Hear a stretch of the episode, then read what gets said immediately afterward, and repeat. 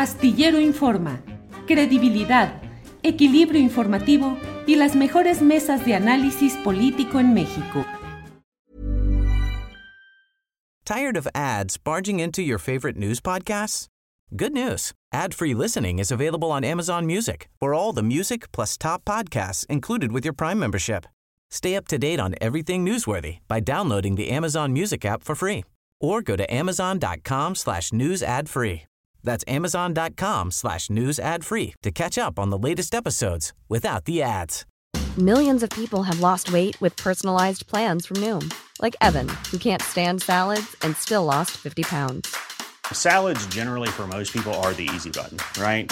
For me, that wasn't an option. I never really was a salad guy. That's just not who I am. But Noom worked for me.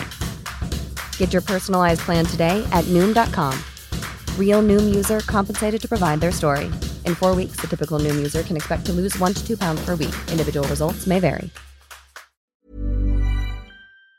De mayo. Así es que bienvenidos mis compañeros. Guadalupe Correa Cabrera, que ya está por ahí. Buenas tardes, Guadalupe. Muy buenas tardes, Julio. Eh, como siempre, muy contenta de estar con ustedes. Un gran saludo a Ricardo, a ti. Y este, y bueno, ¿dónde está nuestro, nuestro colega Víctor? Debe andar, por, debe estar por llegar Víctor Ronquillo. Vamos a empezar sin él, pero seguro se integra en unos segunditos. Ricardo Ravelo, buenas tardes. Hola Julio, buenas tardes. Eh, es un gusto saludarte. Eh, gracias por la invitación nuevamente. Saludo a Guadalupe y también al público que nos está siguiendo a partir de ahora. Gracias. Gracias, Ricardo. Guadalupe, antes de entrar en toda la materia de nuestro programa, déjame preguntarte y felicitarte porque he leído de que en la universidad, eh, en la George Mason University, donde tú das clase, has pasado a ser full professor. ¿Qué implica? ¿Qué significa esto, Guadalupe? Ay, muchísimas gracias, Julio, este, que, te, que te hayas dado cuenta de eso. Sí, este, ha sido un, camino muy largo, es el último estado de los profesores en los Estados Unidos este, después de que uno tiene un, bueno, entra a la carrera, es una carrera de tenure track, es una carrera para tener una posición definitiva en una universidad, entonces son algunos años en los que tú tienes que producir y luego te hacen associate professor. Entonces ya tienes un tenure, una plaza de tiempo completo. Es difícil que te puedan despedir a menos de que obviamente hagas algo muy, muy, muy malo, pero tienes que seguir produciendo y entonces pues la última etapa es, es ser full professor que es ya un profesor completo, ¿no? Que se llama profesor completo, ya con tenure, desde que eras associate professor, y bueno, este, pues me promovieron hace algunos días. Este fue un proceso difícil porque pues es muy difícil, tienen que estar publicando, sacando grants, este, muchas cosas que tienes que hacer, em, asesorar a alumnos de doctorado y de maestría y todo, y es un proceso larguísimo, pero afortunadamente todo salió muy bien. Más Qué bueno. Gracias. Qué bueno, Guadalupe. Eh, ahora sí disculpa la ignorancia en estos temas, pero exactamente qué haces tú en la universidad? ¿Das clases de qué materias? Eh, ¿Asesoras investigaciones de grupos o de estudiantes en qué materias? ¿Cuál es exactamente la actividad que realizas ahí? Yo soy eh, el equivalente a lo que es un profesor investigador, entonces investigas y das clases. Estoy en la escuela Char de Política y Gobierno en George Mason University.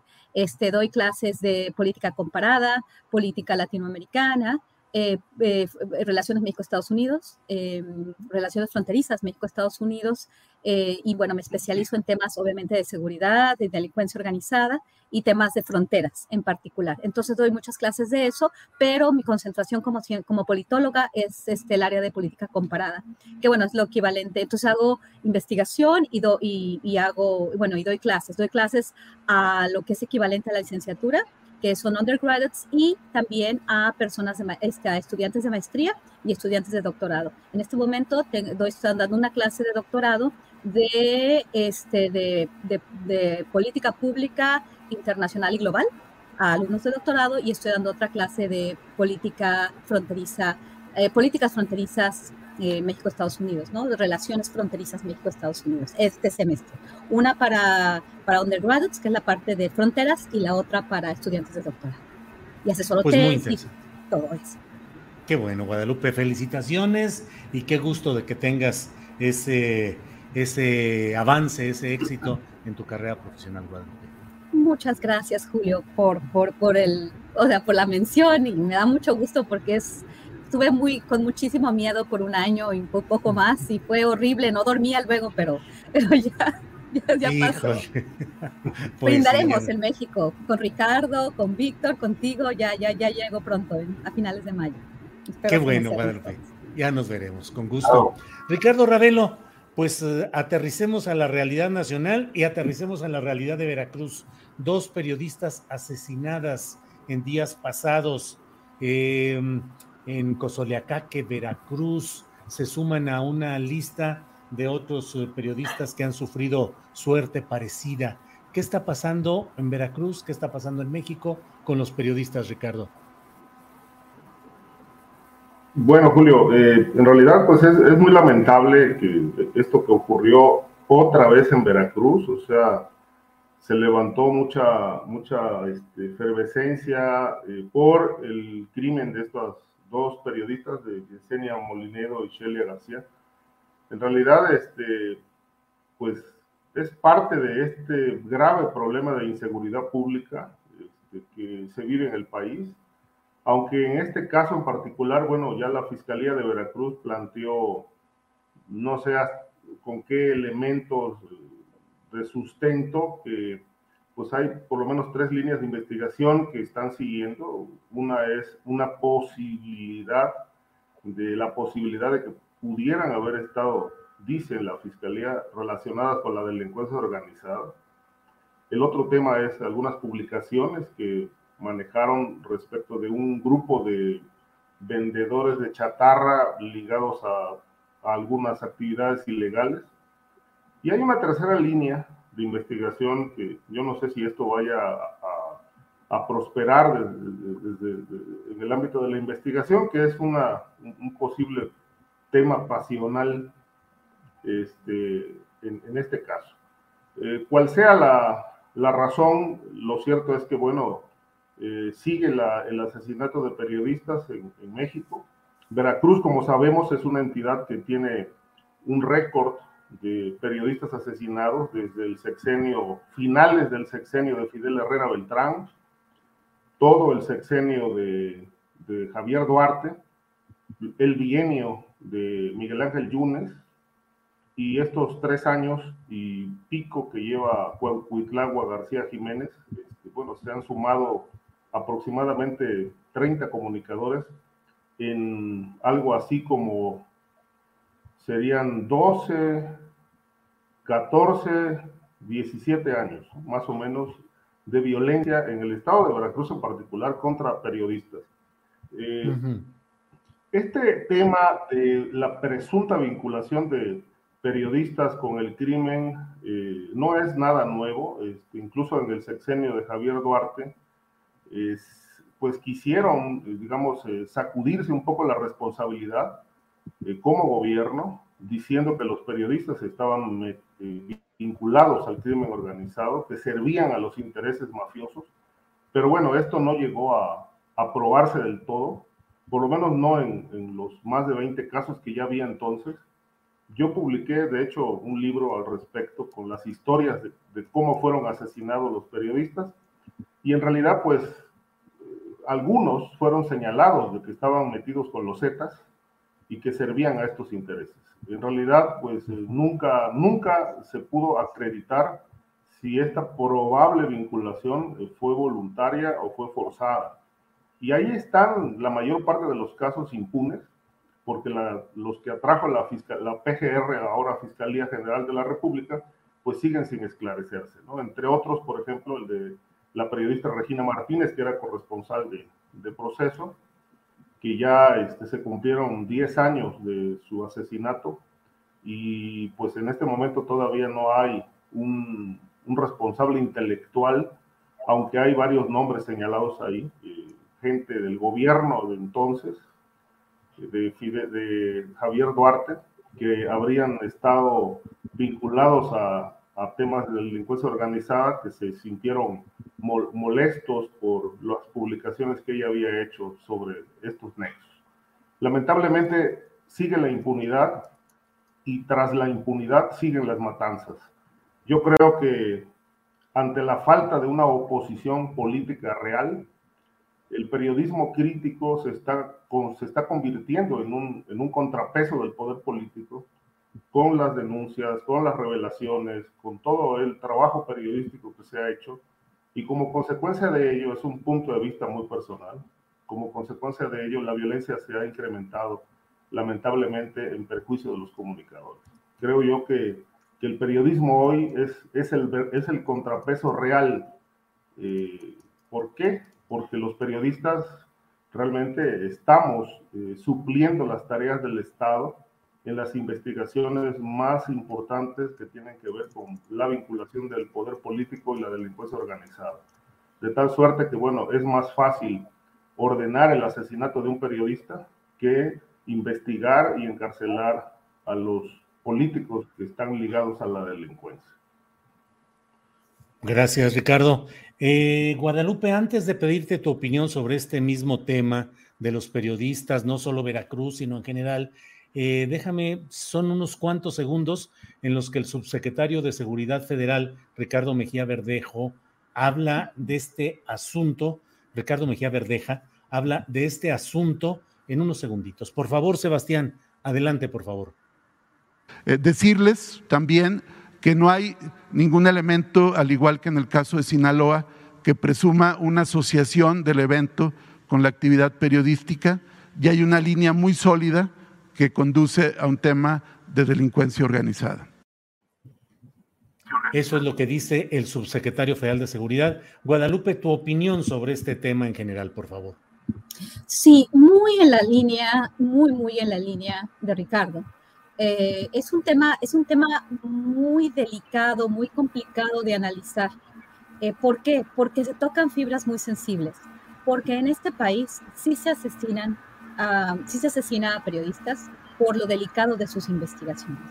Pero también en este país existe y principalmente relacionada con esta investigación de Ricardo Ravelo, con relación a los periodistas asesinados en un momento en la historia del país, eh, esta supuesta vinculación de algunos a agrupaciones como los Zetas, al cartel Jalisco Nueva Generación o a cualquier otro grupo de delincuencia organizada, no tiene que ser un grupo vinculado al narcotráfico o, o paramilitares criminales, sino también cualquier grupo que se dedique a actividades ilícitas. Y bueno, cuando son dos o más personas que se, que se unen para, para delinquir, estamos hablando de, de, manera formal como delincuencia organizada.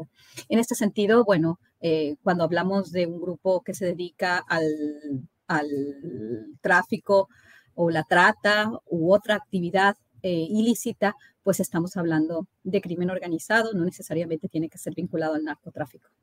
Eh, definitivamente eh, esto sucede eh, y bueno, el crimen organizado en un estado, en un, país donde, donde la seguridad pública tiene bastantes limitaciones, pues esto sucede. Pero también derivado de la investigación de muchos de nosotros, yo tuve la oportunidad de viajar al estado de Tamaulipas a hacer investigaciones. En mi libro que hasta ahorita más importante sobre los Zetas, sobre el estado de Tamaulipas, pues también me pude dar cuenta, y desde el principio empecé más bien antes de, estudiar a los Zetas, hablar de los medios e entender los medios de, comunicación en el estado de Tamaulipas y la presencia de las redes sociales, la cobertura en redes sociales. He hecho varios artículos sobre ello eh, y cómo funciona el Twitter y cómo funciona eh, la comunicación por estas plataformas. Y bueno, es, es esta idea de plato plomo. Entonces, cuando hablas de la plata, también eh, se ha, este, y, en algunas ocasiones se ha de alguna forma vinculado a la actividad de algunos periodistas y su relación con la delincuencia organizada. Desafortunadamente, eh, también he visto, y esto pasó también durante la época de, Javier Duarte, el fiscal de atención eh, a, periodistas, que, bueno, se decía en ese momento, y el fiscal mismo del estado de Veracruz, en la época de, no, de, este, en la época de Duarte, en realidad él decía que la mayor parte de los periodistas que habían sido asesinados, porque era también, como ahora, una entidad donde los periodistas sufrían bastante este tipo de, de atentados, de eventos. Y en ese momento el, el, fiscal y el fiscal de protección a periodistas, pues decían claramente que era porque la mayor parte de ellos estaban vinculados a la delincuencia organizada. Y así las autoridades eh, estatales, eh, locales, federales, se pueden lavar las manos, pueden argumentar que los mató una persona que no se conoce, un grupo, este, esta gran fantasma de lo que es la delincuencia organizada o el narcotráfico, y así se lavan las manos.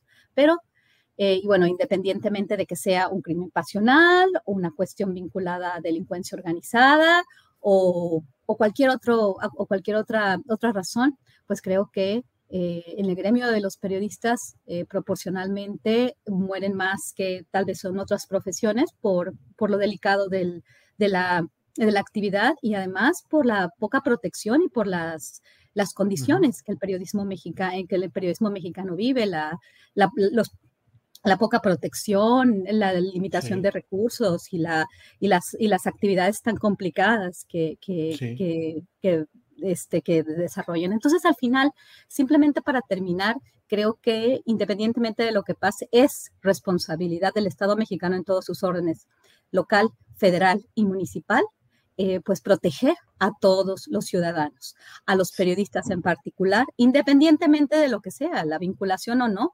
eh, se, tiene que hacer una investigación eh, muy clara y no solamente dar estas cosas por hecho. Creo que es un tema muy, muy delicado que tenemos que seguir investigando. Pero por otro lado, ya, para terminar, también la utilización de estos crímenes muy desafortunados por parte de una oposición, de una oposición mezquina, de una oposición que no da resultados, que nunca, que no ha dado resultados, que no dio resultados, que favoreció esta guerra contra las drogas, que la inició y que ellos mismos están señalando esto sin atar cabos y sin abonar a una discusión fructífera, una discusión productiva de cómo vamos a resolver esta cuestión.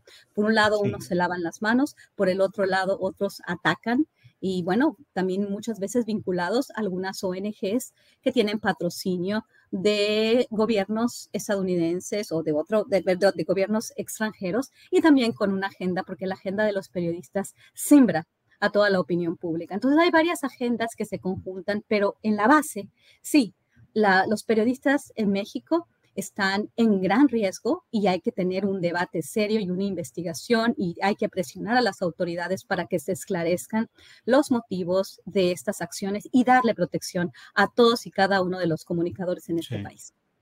Gracias, Guadalupe. Eh, Ricardo Ravelo, dentro de pues este esquema que nos eh, comenta Guadalupe de esa utilización de las circunstancias trágicas en ciertos casos de periodismo y pues hay voces y hay tuiteos que resultan muy peculiares. Por ejemplo, en este caso concreto hablo sobre la aparición del embajador de Estados Unidos en México, Ken Salazar, señalando pues abiertamente la preocupación por los periodistas en México, que se vive una situación difícil, eh, la solidaridad, en fin, cuando evidentemente en Estados Unidos hay muchas cosas por las cuales podría expresar una mayor preocupación el propio embajador Ken Salazar y en particular podría investigar de dónde vienen las armas que utilizan muchos de los eh, elementos que exterminan a ciudadanos en general y a periodistas en particular. Pero ya me adelanté, Ricardo, ¿cuál es tu opinión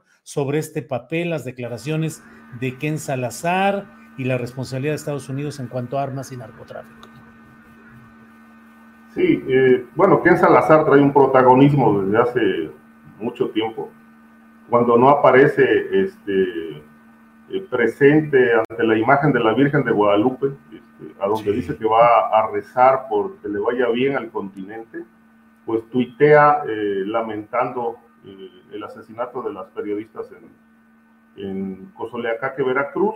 Este, pero bueno, nada dice sobre lo que tú mencionas atinadamente, sobre el el tráfico imparable de armas que siguen llegando a través de las fronteras, a través de las aduanas a México. Es decir, eh, no obstante la demanda que presentó el gobierno mexicano contra los armeros norteamericanos, pues bueno, es un problema que prevalece y creo que sí, sin duda, eh, tiene una fuerte incidencia en los altos niveles de violencia que se, que se viven en el país. Eh, lo que mencionaba Guadalupe me, llama la atención porque ahorita recuerdo un, antecedente, sobre todo de los periodistas veracruzanos. Eh, No son todos los casos, yo eso sí lo, lo, puedo sostener. Eh, en los expedientes que yo revisé de, estos son aproximadamente como 15 casos cuyas crónicas de muerte este, narré en un libro que se llama eh, Asesinato de Periodistas, Los Expedientes. Eh, en realidad, pues este, los documentos yo los obtuve de la, de la Fiscalía en, Veracruz y me puse a trabajar en ello y, en realidad yo no encontré ninguna, bueno, no en todos los casos, porque decían que, que, todos los periodistas los habían asesinado hasta ese momento por estar vinculados con los Zetas. A mí me, me, consta, digamos, de un caso, eh, porque este periodista, que por cierto fue compañero mío en la, en la universidad, en la Facultad de Periodismo en Veracruz, eh, fue compañero de salón y, él, él, después se, se dedicó al periodismo allá en Veracruz. En una ocasión este, me llamó por teléfono este, diciéndome que eh, tenía un mensaje de los Zetas que querían hablar conmigo. Yo en aquel momento acababa de publicar un libro que se llama Crónicas de Sangre, que tenía que ver con los, las historias cruentas y criminales de los Zetas. Este periodista era amigo del jefe de plaza de los Zetas. Y entonces me, me, llamó por teléfono para pedirme que fuera yo a hablar con el jefe de Plaza de los Zetas porque ellos querían contactarme. Y obviamente yo me negué, dije, no tengo nada que hablar con los Zetas ni con ese señor. Este, si quiere lo podemos entrevistar, pero ¿para qué? ¿Para qué quiere hablar conmigo? No sé, dice, pero pues ven, ven y yo te llevo. Le digo, no, dile que si quiere una entrevista, pues con todo gusto yo voy y se la hago, pero que hable de cómo está la situación del crimen, etcétera. Nunca aceptó. En realidad, a los pocos días a mi compañero lo secuestraron y lamentablemente lo asesinaron.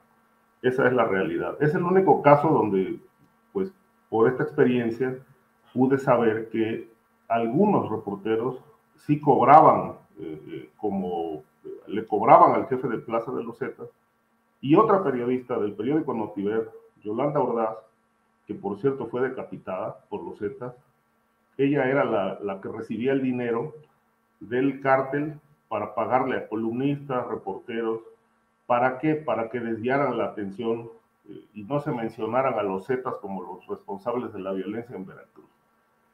Posteriormente, muchos de estos periodistas fueron señalados de, tener nexos los eh, aparecieron en videos en YouTube mencionados como parte de la estructura del crimen organizado.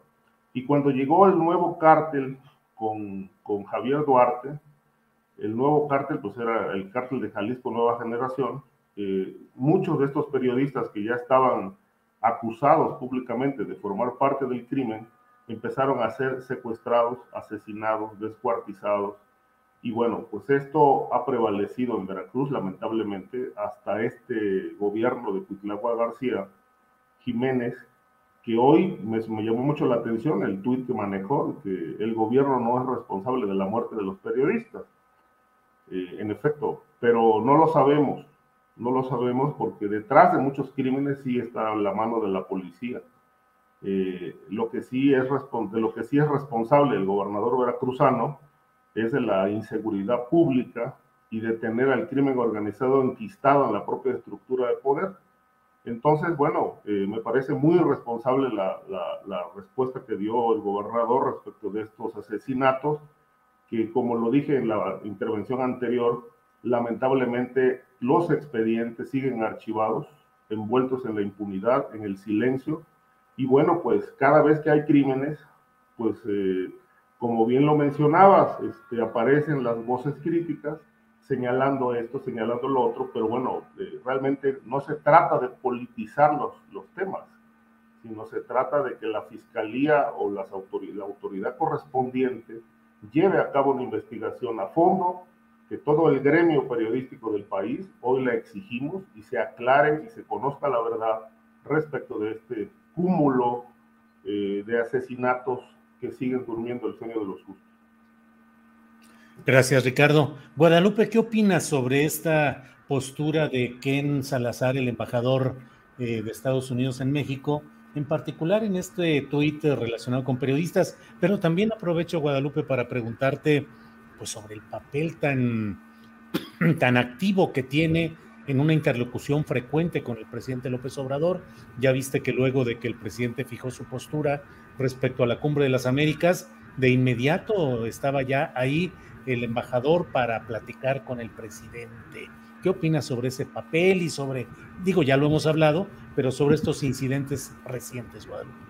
Sí, muy importante discutir la actitud, la, trayectoria en México, ¿no? del nuevo, bueno, del ya embajador estadounidense en México.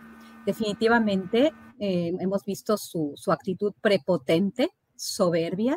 Eh, sabemos que, bueno, nuestros vecinos del norte, en, particular los, los, políticos estadounidenses, de alguna forma, eh, pues siempre han visto a México, yo lo repito muchas veces, pero es la verdad, como un patio trasero y bueno, también estudio las relaciones México-Estados Unidos, las he estudiado desde, desde mucho tiempo, vivo en Washington y leo muy frecuentemente eh, tanto las columnas de opinión en el Washington Post, en el New York Times y bueno, conozco también pues las líneas y la, eh, los reportes que se, que se hacen en los think tanks estadounidenses, eh, y en los centros de estudio sobre México.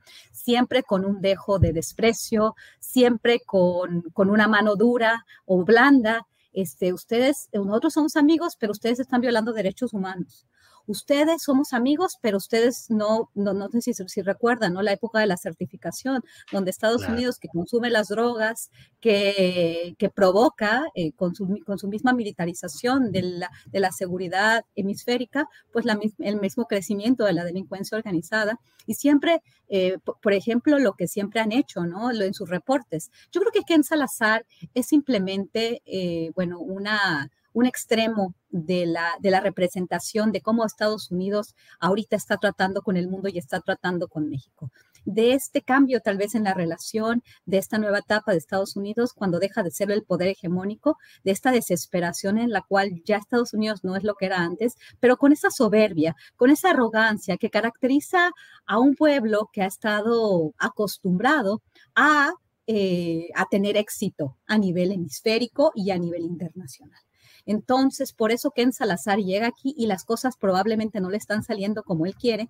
Este, siempre tuvimos en estas últimas décadas eh, presidentes bastante dóciles, ¿no? Cuando Estados Unidos, cuando Washington, este, pues se encontraba con ellos muy contentos, pero por el otro lado, como a través de ONGs, a través de cuestiones de derechos humanos, ustedes están violando derechos humanos, ustedes están teniendo problemas con, con arcos y vamos a, hacer algo para que yo con mis propias políticas, con mi, con mi equipo y con mi asesoría, pues les diga lo que hay que hacer. Y lo que hay que hacer es exactamente lo que sucedió, lo que le dictaron a Felipe Calderón, a Enrique Peña Nieto y luego también, pues, recopilaron información de los principales artífices operadores de la estrategia y terminaron relacionándose con la delincuencia organizada, con el conocimiento de los Estados Unidos, porque lo que pasó con Genaro García Luna y con, y con el general Cienfuegos, pues probablemente había sido del conocimiento de con quienes este, se, colaboraba de forma más cercana, porque ellos eran los hombres fuertes de la seguridad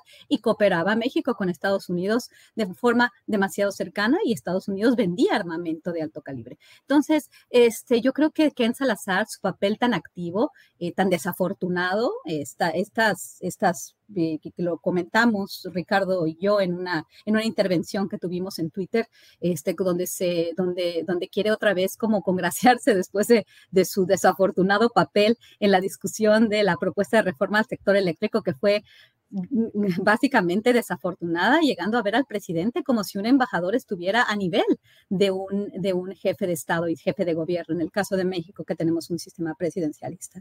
Entonces, ¿cómo es posible que el embajador, yo ya quisiera yo ver que el embajador mexicano en los Estados Unidos este, vaya a visitar al presidente Biden, ¿no? Esto es una cuestión que, que, no, que no se da. Sí, es muy desafortunado y, de nuevo, el tema de los periodistas, y esto es muy importante no, eh, de, ninguna forma este, voy a considerar que la mayor parte de los asesinatos a periodistas sea por estos vínculos, que sea la, plata, eh, o el plomo, ¿no? Que sea más bien la plata y no sea el plomo. Creo que muy bien, como lo dice eh, Ricardo Ravelo en sus Crónicas de Sangre, que fue uno de los, de los, este, de los libros, de las crónicas que, que, inspiraron, que me inspiraban a mí misma, porque cuando salió ese libro yo me apenas estaba iniciando mis estudios en Tamaulipas este, y sobre, sobre lo que estaba sucediendo con los Zetas.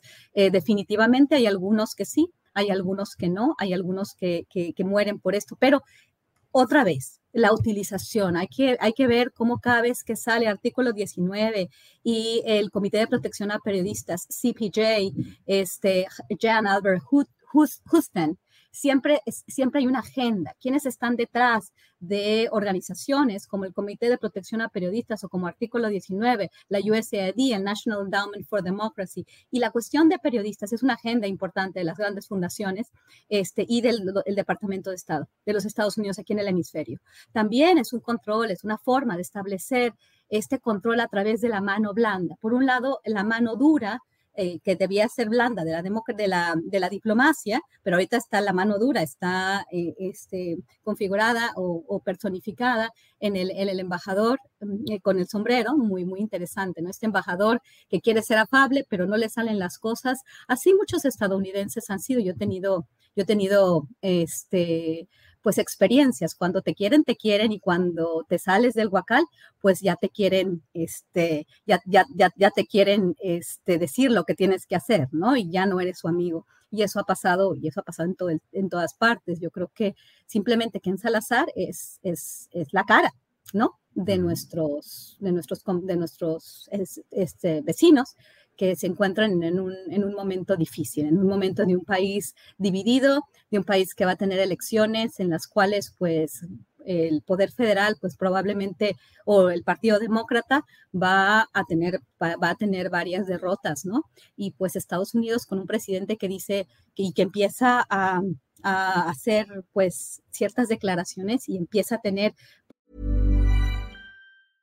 Ready to pop the question? The jewelers at BlueNile.com have got sparkle down to a science with beautiful lab-grown diamonds worthy of your most brilliant moments. Their lab-grown diamonds are independently graded and guaranteed identical to natural diamonds, and they're ready to ship to your door. Go to BlueNile.com and use promo code LISTEN to get $50 off your purchase of $500 or more. That's code LISTEN at BlueNile.com for $50 off. BlueNile.com code LISTEN. Tired of ads barging into your favorite news podcasts?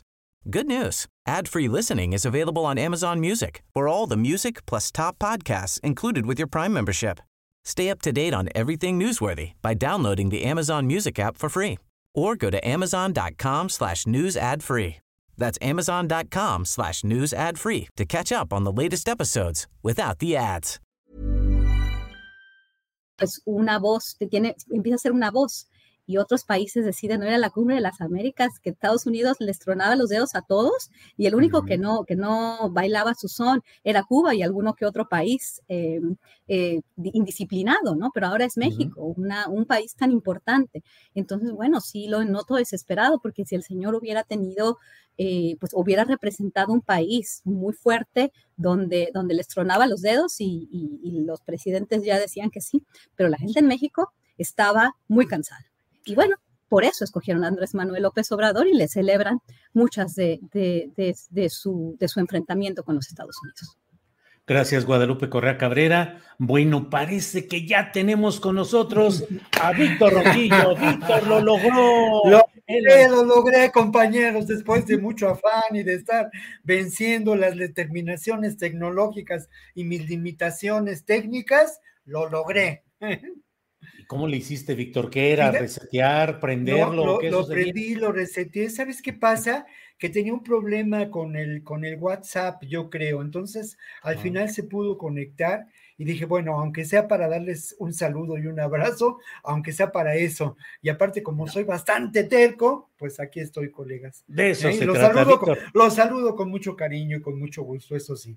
¿No? Igual, Víctor. Víctor, pues llegas a tiempo para darnos, por favor, tu opinión respecto a este tema en el cual Estados Unidos ha publicado eh, pues carteles con las nuevas recompensas por algunos de los principales capos, desde luego 20 millones de dólares por Rafael Caro Quintero, 15 por el Mayo Zambada. La diferencia, supongo yo, que es no solo por el tamaño o la fuerza o el poderío de cada cual, sino por la historia de la DEA que todos conocemos relacionada con Caro Quintero y con Quique Camarena. En fin, este tema y el retiro de un avión de la DEA del estacionamiento usualmente utilizado durante largo tiempo y que ahora ya no tiene espacio y ya se llevaron el famoso avión de la DEA. ¿Qué nos comenta sobre todo esto, por favor, Víctor? Bueno, creo que lo primero corresponde a lo que hemos mencionado aquí, aquí muchas veces, como esta narrativa Netflix, ¿no? Y que bueno, creo que tenemos que tener cuidado en relación a ello. Y como esta publicación de carteles, esa aparición de diferentes organizaciones criminales señaladas por la DEA, tienen que ver y tienen un trasfondo indudablemente político, ¿no? Estos carteles, hasta donde sabemos, han aparecido sobre todo allá en el norte en el norte del país y tienen en la mira al cártel, al cártel de Sinaloa.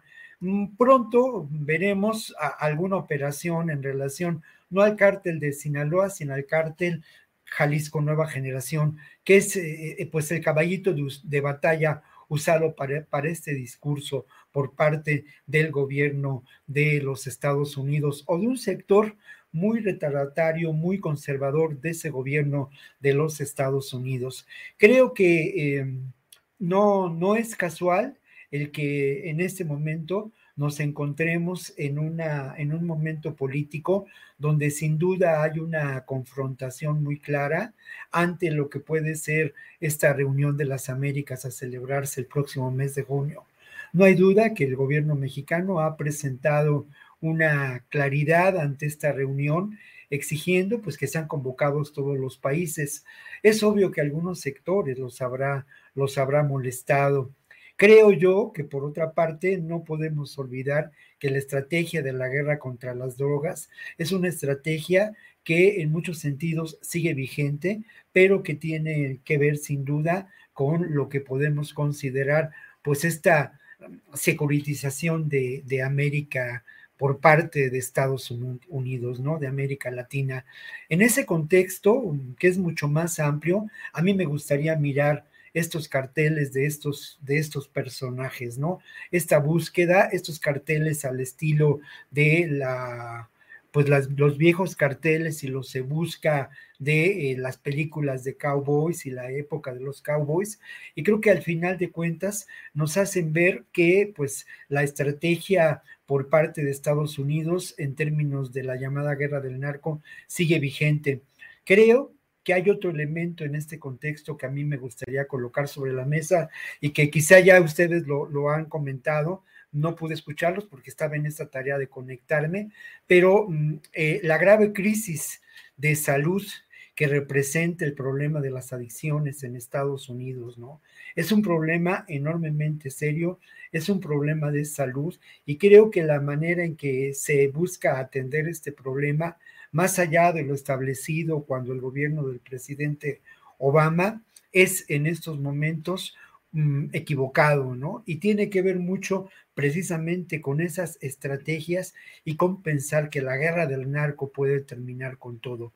Y hablando de ese problema de salud, también yo quisiera referir algo para este contexto que, que con el que podríamos empezar a reflexionar y ver cómo atar los cabos sueltos, ¿no? En cuanto a esta realidad.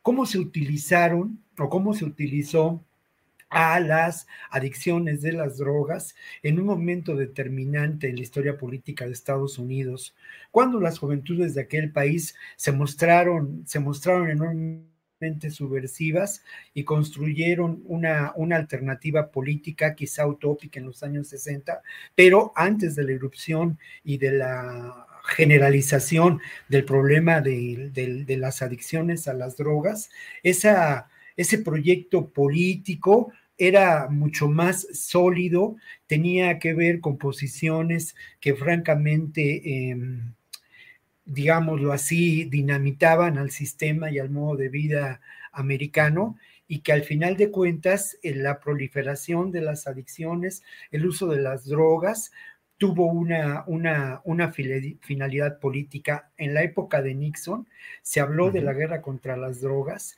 y se reivindicó esta acción militar, pero también en términos del terreno político, eh, creció en un gran número el problema de las adicciones. Y otro elemento de contexto, ya que me estoy pasando de, del tiempo que me corresponde. Se está aprovechando, Víctor. Me estoy aprovechando, colegas. No, pero otro momento, otro contexto, de, otro elemento de contexto muy importante es ni más ni menos que eh, la irrupción en los años 90 de la industria de los opiáceos en usos eh, médicos en Estados Unidos y esto ha beneficiado y benefició a muchas empresas. Creo que esto también tiene que ver y encontramos también posibles vínculos extraños, ocultos, ah, que podrían darse entre las grandes empresas farmacéuticas y lo que podríamos considerar este tráfico de drogas, ¿no? No hay duda de que, por otro lado, la otro contexto, otro elemento, pues la presencia de Todd, de Todd Wilson, ¿no? El, el, el, hombre fuerte en el, para encargarse del narcotráfico y los problemas internacionales en Estados Unidos, en Tijuana, eh, eh, por estos días y en la Ciudad de México. Bueno, perdón, me extendí. No, no, no, bueno, pues después de dos turnos eh, en las rondas que, que llevabas perdidos, está bien compensar. Bueno, Ricardo Ravelo, eh, ¿qué opinas de este tema de las recompensas de Estados Unidos por estos capos y el retiro del avión de la DEA? Por favor, Ricardo. Mira, sobre el tema de los, las recompensas, a mí me parece un, show, ¿no? Es un show, eh, un circo. ¿Desde hace cuánto tiempo eh, vienen ofreciendo recompensas? Suben las recompensas eh, y, nadie, nadie logra capturar a los, a los capos emblemáticos mexicanos. Eh, de hecho, en efecto, acaban de aumentar ahora a 20 millones la, la recompensa por Caro Quintero. A mí me parece que está desproporcionada porque, bueno, Caro Quintero ha dicho que él está jubilado y retirado y 15 millones por el Mayo Zambada, que está activo, es el jefe del cártel de Sinaloa, guardado allá en, la sierra sinaloense, según dicen. Es decir, eh, cuando, cuando el gobierno mexicano, en época, la época de, de Peña Nieto, este, decidió capturar al Chapo, este, pues no batallaron mucho, en realidad lo ubicaron, fueron por él y se acabó. Eh, es decir, el gobierno mexicano sabe dónde están los personajes del crimen organizado. Yo he hablado con, agentes de la DEA, he hablado con funcionarios de primer nivel de, de la inteligencia mexicana y dice, sí, todos sabemos, pero son acuerdos con Estados Unidos. Cuando Estados Unidos quiere realmente ya ponerle fin a la carrera de un criminal, pues dan la orden. Así pasó con el Chapo, de tal manera que, bueno, me parece un jueguito esto, ¿no? Este, desde hace mucho tiempo, suben las recompensas, hay un, una laraca tremenda de que ya van por ellos, etcétera, ¿no? Y suena esto peliculesco, ¿no? Ahí vamos y, y los personajes del crimen pues se mueren de risa porque en realidad pues, este, pues nadie sabe qué, qué hay de fondo ahí, este, de tal manera que y bueno, ellos siguen operando, siguen trabajando, siguen haciendo sus business, sus negocios, y en realidad pues nadie los detiene, ¿no? Cuando ya Estados Unidos dice se acabó, pues se acabó y México tiene que actuar. Eh, esto pasó con el Chapo, esto pasó con otros personajes en su momento, cuando el tema de, de Camarena, pues bueno, ahí estaban eh, Don Neto, Caro Quintero, eh, Miguel Ángel Félix Gallardo, pues ahí estaban operando en el norte del país como parte del cártel de Guadalajara o cártel del Pacífico, pero cuando vino el escándalo de Camarena, pues la orden fue capturarlo y entonces le pusieron fin a los tres personajes que participaron en el secuestro, tortura y muerte de Enrique Camarena Salazar. Fue una orden de Estados Unidos y así ha operado y sigue operando. Ahora, este tema del avión, pues bueno, creo que eh, más allá de si se va a socavar o no la, cooperación entre México y Estados Unidos, yo creo que más bien va, va camino a un replanteamiento de estas relaciones y a un saneamiento de los grupos que pues eh, históricamente han estado operando en México en materia antinarcóticos. Este grupo, por ejemplo, eh, se habla de que, bueno, las relaciones no están bien, que México se ha, este, excedido en las medidas tomadas después de la captura del general Cienfuegos, reformando la ley de seguridad nacional para acotar el número de agentes de la DEA, eh, para incluso también limitar sus operaciones en México. Me parece que, bueno, la DEA sigue operando. El otro día mencionaba Pepe Rebeles atinadamente, ¿no? Más allá de que estén acotados o no, la DEA está ahí, ahí están los agentes autorizados por la Secretaría de Relaciones Exteriores. Lo que, lo que ocurre es que, bueno, hay una nueva política de cooperación que, bueno, pues se tiene que, se tiene que ajustar a, la, a, los, eh, a las exigencias de, la actualidad. Este grupo binacional, como lo dijo el presidente, pues estaba plagado de corrupción, de tal manera que, bueno, por eso lo disolvieron. Eh, el, tema del, el tema del avión, eh, me parece que, bueno, no, no creo que haya sido una decisión nada más por un tema espacial en el aeropuerto donde estaba. Eh, creo que pues esto sí parecía o parece un, golpe a la DEA porque ellos aseguran que, que, ahora tendrán problemas para desplazarse de, punto a punto en el país, sobre todo, bueno, lo tendrán que hacer por vía terrestre en un territorio plagado de violencia y de inseguridad. Pero bueno, el avión se lo llevaron, ya al parecer está eh, estacionado en, en, un hangar en, en Texas, y creo que todo esto apunta, insisto, a un replanteamiento de estas relaciones porque durante muchos sexenios la DEA hizo y deshizo en México con la complacencia de los presidentes, de todas las autoridades. Realmente la DEA daba órdenes eh, a la PGR, participaba en, en operativos, detenciones, interrogatorios, investigaciones, ordenaban a quién investigar, a quién detener, yo tuve la oportunidad de platicar con unos narcos colombianos que estaban presos en el, reclusorio sur y ellos me declararon, esto ya tiene como 15 años, me declararon que fueron detenidos por agentes de la DEA y entregados a la, a la PGR y que la, los agentes de la DEA participaron en los interrogatorios que les hicieron respecto de, de, los delitos de los que fueron acusados, que era tráfico de drogas.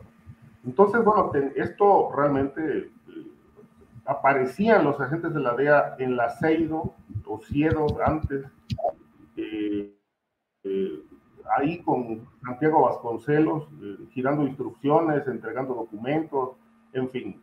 cuando el caso de Naúm Acosta, por ejemplo, el, tema de Vicente Fox, la DEA le ordenó, esto me lo dijo Santiago Vasconcelos, la DEA dio la orden de que la, PGR interviniera en los teléfonos de Fox y de la presidencia de la República para saber de qué, a qué nivel estaba infiltrado el crimen. Y me dijo Santiago Vasconcelos, dice, bueno, el, procurador Rafael Macedo de la Concha no accedió a hacer eso, pero este, la DEA tenía toda la intención de, de, de intervenir las comunicaciones de los pinos para poder conocer realmente la injerencia de los Beltrán Leiva ahí en, la, casa, en la casa presidencial. Entonces, este es el nivel de, de, operaciones que hacía la DEA en México, totalmente libertinas, permitidas, y yo creo que hoy se les ha ido acotando, pero me parece que eh, tendrá que ser un tema que lleve a, a, un asunto saludable de una relación de cooperación y no de sumisión por parte del gobierno Gracias, Ricardo. Guadalupe Correa, a reserva, pues, o en este contexto de estos uh, carteles con recompensas al estilo del viejo oeste, eh, yo te quiero preguntar, Guadalupe, ¿tienes una hipótesis de por qué nunca ha sido detenido el Mayo Zambada, que es el personaje intocado a lo largo de toda esta historia? ¿Por qué? Bueno, ni el Mayo ni el Mencho, ¿eh? pero sí el Mayo es, pues es el cartel de Sinaloa, el tiempo, ¿no? Bueno, es difícil saberlo. Creo, que tengo dos hipótesis, pero solamente se pueden plantear dos hipótesis, ¿no? Una, ah, porque este, este esquema, como muy bien lo dice Ricardo, ¿no? Es simplemente esto, un espectáculo, es, es un show, es un teatro.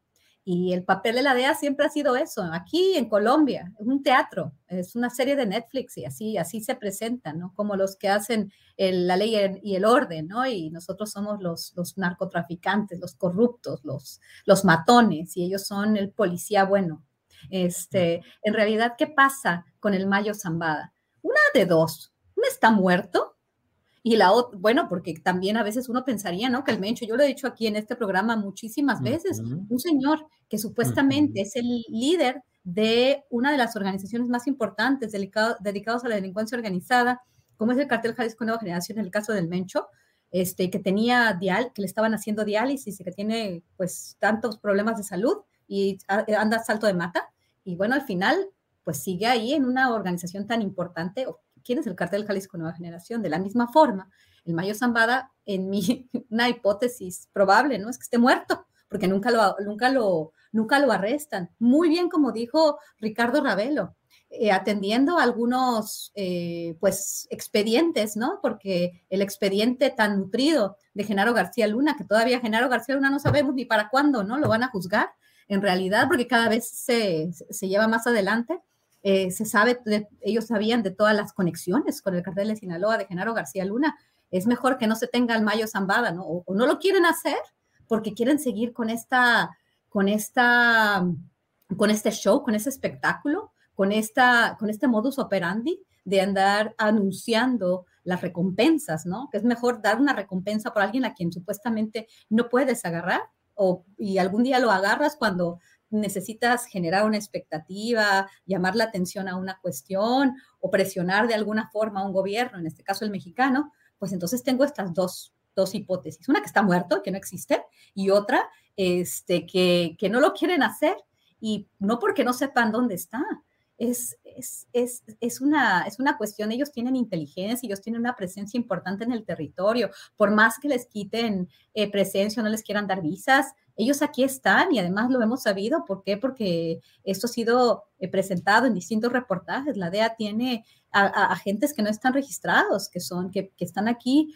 este, de una forma incógnita, ¿no? Para, para, por una cuestión de seguridad nacional. Eso es ilegal en términos internacionales, pero así lo hace la DEA y justifica a Estados Unidos su presencia, este, agentes, pues, armados en, en en, en, otras, en otras ocasiones hemos, hemos visto cómo también miembros de la Guardia Nacional han operado aquí y operaron durante el gobierno de Felipe Calderón diferentes eh, reportajes de diferentes medios de comunicación estadounidenses eh, en, en, en, su momento fueron escandalosos, ¿no? De la presencia de agentes federales, pues un, un, miembro de la, de la Guardia Nacional estadounidense, aunque no es lo mismo que, que, que, que un agente de la DEA, quizás por, por, por por las diferentes eh, funciones que tienen, que es muy diferente a la Guardia Nacional de aquí de Estados Unidos, pero han estado aquí, los Marines, las, los, este, eh, otro tipo de, de, autoridades estadounidenses este, han estado también presentes, ¿no? Entonces, ¿por qué? Y siguen con este, con este espectáculo de una guerra que no va a terminar nunca, ¿no? Esta guerra fallida, este Estado estadounidense fallido, que nunca puede con sus, eh, con sus instituciones realmente eh, eh, parar la entrada de droga a los Estados Unidos. Cada vez más droga, cada vez más drogadictos, cada vez más muertos por sobredosis de droga. Y por el otro lado, ellos siguen alimentando la idea de la DEA, las recompensas, los capos, la idea de los estadounidenses arrogantes y soberbios que piensan que las drogas sintéticas solamente se producen en, México las guerras sintéticas, las, perdón, las drogas sintéticas realmente nada más se producen en México, porque cuando leo los reportes de la DEA, es como si realmente todas las drogas vinieran de México. O, o, bueno, obviamente vienen de China, pero pasan por México. Y las drogas sintéticas se producen en México. ¿Realmente? Realmente, considerando el riesgo, los costos de producción y la forma de poder hacer en los laboratorios estas drogas de una forma muy, uh -huh. muy, muy sencilla, ¿no? O sea, realmente no, no, no, no viene al caso, pero los reportajes de estas agencias, obviamente avalados por el Departamento de Estado, por, el, este, por las diferentes, este, los diferentes organismos que conforman las, las, este, las diferentes, los diferentes departamentos, el Departamento de Justicia, el Departamento de, de Seguridad Nacional o Department of Homeland Security, todas, todos, todas estas agencias tienen organismos que están verificando, haciendo inteligencia y todos sobre la misma línea, ¿no? La DEA ha sido una agencia que ha recuperado información y no para detener a los narcotraficantes, sino para, para, para recuperar información y presionar gobiernos, establecer control de recursos geoestratégicos, su control geopolítico, su control hemisférico. Para eso ha servido la DEA. La DEA no ha detenido las drogas, la DEA no ha hecho justicia para su mismo país porque siguen las muertes. Y entonces el gobierno mexicano a partir de lo que ha sucedido en estos años, pues ha decidido que este tipo de colaboración no ha servido de nada. Ellos eh, ponen sus aviones, sus equipos, sus agentes, y lo único que están haciendo es presionar a los gobiernos y realmente no se está deteniendo absolutamente ninguna actividad ilícita. La DEA es una agencia fallida. Gracias, Guadalupe. Estamos ya en la parte final del programa y yo creo que en un sentido de eh, justicia no restaurativa, sino compensatoria. Vamos a dejarle este tramo final a nuestro compañero Víctor Ronquillo para que hable sobre lo que desee. Te comento, Víctor, bueno, pues que quedaron algunos temas que no se abordaron, que no abordaste tú por tu ausencia, lo de los periodistas de Veracruz y en general los asesinatos de periodistas, lo de Ken Salazar. Te tocan, te quedan cuatro o cinco minutitos, estimado Víctor, a tu disposición, por favor. Bueno, yo mira, eh, digamos que podría comenzar una novela diciendo, yo tenía un amigo, un amigo que trabajaba en, la embajada de Estados Unidos y sospecho que era un agente de la DEA. Y ese, con ese amigo la vida nos eh, colocó en una posición muy singular, alguna vez caminando eh, de madrugada por las calles de Tijuana, ¿no? Y entonces mi amigo me dijo algo que me hizo pensar mucho y me dijo, Víctor, es que cuando la DEA realiza operaciones que, de las que nadie tiene noticia, es que la DEA trabajó muy bien. Cuando existe toda esta información respecto a casos, situaciones en los que la DEA, la DEA ha intervenido, mm, pues es que la DEA operó mal. Y luego otra cosa que conversé yo con mi amigo, él pues ya murió, ¿no? E, e, era una persona próxima a mi generación, pero tuvo un problema de cáncer en el colon. Y él también me decía, él era norteamericano de ascendencia mexicana, pero él también me contaba que pues se trataba de administrar los conflictos, ¿no? Y que al final de cuentas eh, esa administración del conflicto permitía operaciones políticas de gran envergadura. También me contaba de cómo operaban los informantes de la DEA, y cómo en algunas ocasiones esos informantes de la DEA, muy al estilo de lo que se ha recreado en series de Netflix, pues al final de cuentas trabajaban para diferentes, diferentes bandos, ¿no? Y cómo en algún momento dado algunos de esos informantes, pues también aprovechaban esa posición para inclinar hacia donde ellos querían la información, la acción de posibles de posibles agencias o posibles estructuras militares o grupos, ¿no? Lo otro, que la DEA, sin duda, pertenece a lo que podemos considerar ese complejo militar industrial, es, es parte de lo que podríamos también mencionar como los aparatos, no solamente represivos, sino los aparatos de una enorme influencia política en Estados Unidos. Y en ese sentido, su actuación política, su información es determinante. Yo creo que también hay que mencionar que la DEA forma parte, ¿no? De esos eh, sectores oscuros que de alguna manera establecen alianzas convenientes con funcionarios, con gobiernos, con las instancias del más alto nivel en distintos gobiernos, ¿no? Lo curioso, y, de veras que es sorprendente, cómo ante toda esa información que resulta pública, conocida, no exista por parte de eh, pues congresistas de los Estados Unidos, de sectores, eh, digámoslo, progresistas en esa sociedad norteamericana que se opongan a la existencia de la DEA y que se opongan a la existencia y a la realización de estos mecanismos que no son otra cosa que mecanismos en muchas ocasiones de intervención y de opresión.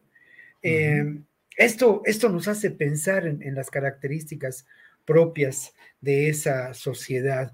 Mm, como ven ustedes, estoy pensando en voz alta y compartiendo con ustedes estas reflexiones, porque al final de cuentas creo que estamos hablando también de una situación que también resulta obvia, pero que en la que es obvia la decadencia de, de este imperio, ¿no? Cuando hablaba yo hace un rato del problema de salud pública que representa mm, el enorme crecimiento en los últimos dos años de eh, muertes por sobredosis en Estados Unidos, pensaba yo en esta decadencia y decía yo, si no, y pensaba yo si no, no, no mi discurso remitía mucho a esta, a esta idea de los años 70 y de la izquierda de los años 70 que hablaba de la decadencia del imperio pero creo que, creo que, que, es evidente, ¿no? Y bueno, por último, yo quisiera también eh, referirme al asunto de las armas, al asunto de lo que ocurre en Ucrania, Julio, en donde pues el armamento y la industria del armamento es de las más beneficiadas, ¿no? Y en donde eh, Biden aprueba otros 30 mil millones de dólares para esa, para esa guerra, ¿no?